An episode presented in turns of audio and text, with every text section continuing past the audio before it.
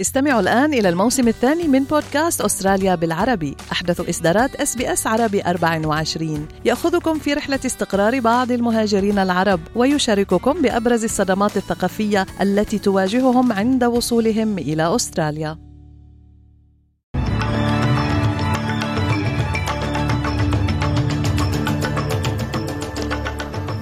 عناوين النشرة. بيني وونغ تؤكد من رام الله على أهمية حل الدولتين. رئيس الأركان الإسرائيلي يقول أن احتمال نشوب حرب مع لبنان يزداد وواشنطن تشن ضربات جديدة على أهداف للحوثيين فجر اليوم بعد هجوم على سفينة أمريكية.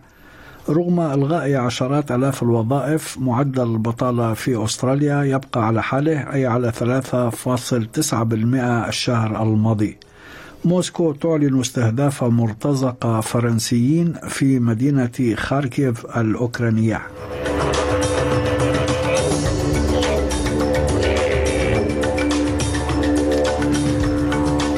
هاشم الحداد يحييكم وإليكم التفاصيل.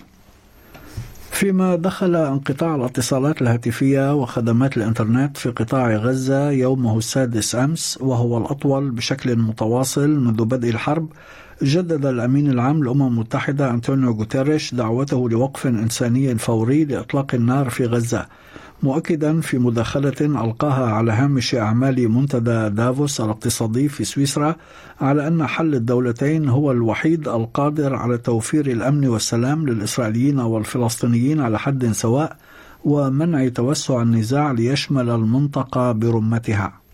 The world is standing by civilians, mostly women and children, are killed, maimed, bombarded, forced from their homes, and denied access to humanitarian aid. I repeat my call for an immediate humanitarian ceasefire in Gaza and a process that leads to sustained peace for Israelis and Palestinians based on a two-state solution. That is the only way to stem the suffering and prevent a spillover that could send the entire region up in flames.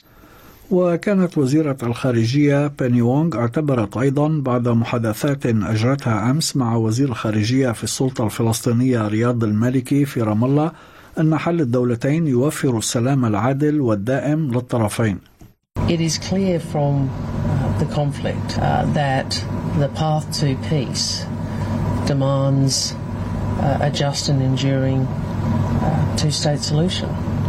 It demands a the recognition of Palestinian Palestinians' aspirations for statehood, uh, and it demands uh, security uh, for Israelis.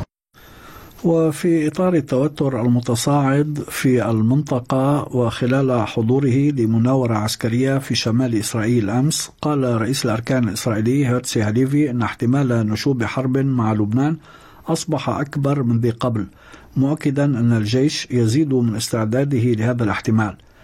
وفي اليمن وبعد فترة وجيزة من تعهد الحوثيين أمس بشن المزيد من الهجمات على السفن المرتبطة بإسرائيل في البحر الأحمر نصرة للفلسطينيين في قطاع غزة تعرضت سفينة شحن أمريكية ترفع علم جزر مارشال لهجوم من طائرة مسيرة في خليج عدن قبالة السواحل اليمنية.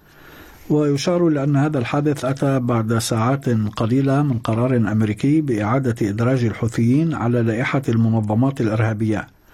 وفجر اليوم تعرضت مواقع عسكرية تابعة للحوثيين في محافظات تعز وصنعاء والحديدة وصعدة والبيضاء والذمار لهجمات صاروخية أمريكية جديدة. وقالت القيادة الوسطى الأمريكية أن الضربات استهدفت 14 صاروخا باليستيا تابعة للحوثيين كانت تشكل تهديدا وشيكا للسفن التجارية ولسفن البحرية الأمريكية في البحر الأحمر. أظهرت أرقام نشرها اليوم مكتب الإحصاء الأسترالي بقاء معدل البطالة في البلاد على حاله أي على 3.9% الشهر الماضي للشهر الثاني على التوالي. وأتت هذه النتيجة رغم كشف الأرقام أن العدد الإجمالي للأشخاص العاملين انخفض بمعدل 65 ألف شخص وأن عدد العاطلين عن العمل ارتفع بنسبة ألف شخص. وزير التوظيف الفيدرالي توني بيرك اعتبر أن هذه الأرقام تؤكد أن العام الماضي كان عاما جيدا للوظائف في أستراليا. The figures that have come out of the Australian Bureau of Statistics today confirm that 2023 was a great year for jobs in Australia.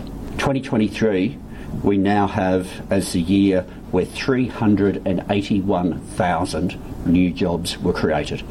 2023 stands as the first year in the history of the monthly unemployment series where every single unemployment figure was below 4%. لكن المتحدث باسم المعارضة الفيدرالية لشؤون الخزانة أنجوس تايلر رأى أن الحكومة أخفقت تماما في معالجة مشكلة التضخم وتجاهلت الهموم الحقيقية للأستراليين. Now, what all Australians want to see is a strong, low inflation economy. But to get to that, you need a government that understands economics and is focused on it. And instead, we've seen a Prime Minister and a Treasurer that, who have been asleep at the wheel over the course of the last 12 months. They've been focused on other things. They've been focused on their failed referendum. They've been focused on other distractions other than the issues that really count to Australians, which is to have this strong, low inflation economy. قالت مصلحة الأرصاد الجوية اليوم أن النظام الجوي الذي يتشكل فوق المحيط سيتحول إلى أعصار استوائي بحلول يوم الاثنين المقبل مشيرة إلى وجود احتمال كبير بأن يتسبب بالكثير من الأضرار في مناطق كوينزلاند الساحلية بدءا من يوم الثلاثاء القادم وقالت المتحدثة باسم مصلحة الأرصاد الجوية ميريام برادبري في حديث مع ال ABC إنه سيتم توفير المزيد من المعلومات لسكان كوينزلاند حول اتجاه الاعصار وقوته خلال الأيام القليلة المقبلة. Early next week, there is a likely chance that this will become a tropical cyclone. Um, there is even a slight chance it could become a severe tropical cyclone, but we really will have to wait and see with that one. There are still a number of different possibilities about how this system could develop and where it will track, but uh, communities along the Queensland coast, which have already been battered so much this summer, should be keeping a close eye on that forecast. أشاد رئيس الوزراء أنتوني البنيزي اليوم بنجاح عيادات الطوارئ التي افتتحتها الحكومة الفيدرالية العام الماضي بهدف تخفيف الضغط عن أقسام الطوارئ في المستشفيات. وقال البنيزي أن العيادات التي بلغ عددها 58 عيادة قدمت العناية الصحية المجانية لآلاف الأستراليين في مختلف أنحاء البلاد.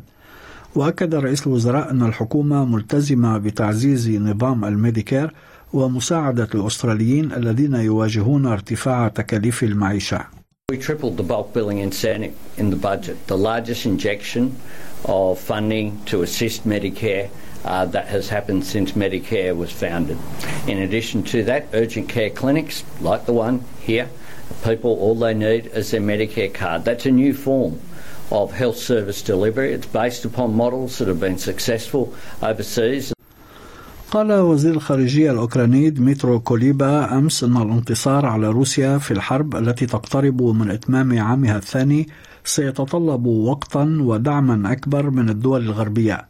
وأضاف كوليبا الذي كان يتحدث خلال المنتدى الاقتصادي العالمي في دافوس السويسرية أن أولوية بلاده خلال العام الجاري هي طرد روسيا من الأجواء الأوكرانية لأن من يسيطر على الجو سيحدد متى وكيف تنتهي الحرب.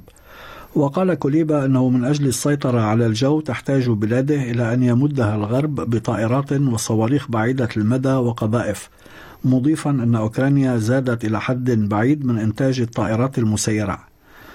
من جهة أخرى أعلنت روسيا أمس أنها استهدفت بضربة صاروخية مساء أول أمس الثلاثاء مبنى يضم مجموعة من المرتزقة الفرنسيين في مدينة خاركيف بشرق أوكرانيا. أدى وأدت هذه الضربة بحسب السلطات الأوكرانية إلى إصابة 17 مدنيا بجروح في حين أكدت وزارة الدفاع الروسية أنها أسفرت عن سقوط أكثر من 60 قتيلا و20 جريحا في المبنى الذي دمر بشكل كامل. جاء ذلك بعد إعلان الرئيس إيمانويل ماكرون أن فرنسا ستسلم كييف 40 صاروخا إضافيا بعيد المدى من طراز سكالب وأن باريس ستوقع اتفاقا أمنيا مع كييف سيعلن عنه خلال زيارته المرتقبة إلى أوكرانيا الشهر المقبل. في أخبار الرياضة حقق المغرب فوزا سهلا أمس على تنزانيا بثلاثة أهداف نظيفة على ملعب لوران بوكو في سان بيدرو في الجولة الأولى من منافسات المجموعة السادسة لكأس أمم أفريقيا لكرة القدم الجارية حاليا في ساحل العاج. وبذلك يكون المغرب قد حقق الفوز الأول للعرب في البطولة بعد تعادل مصر والجزائر وخسارة تونس وموريتانيا.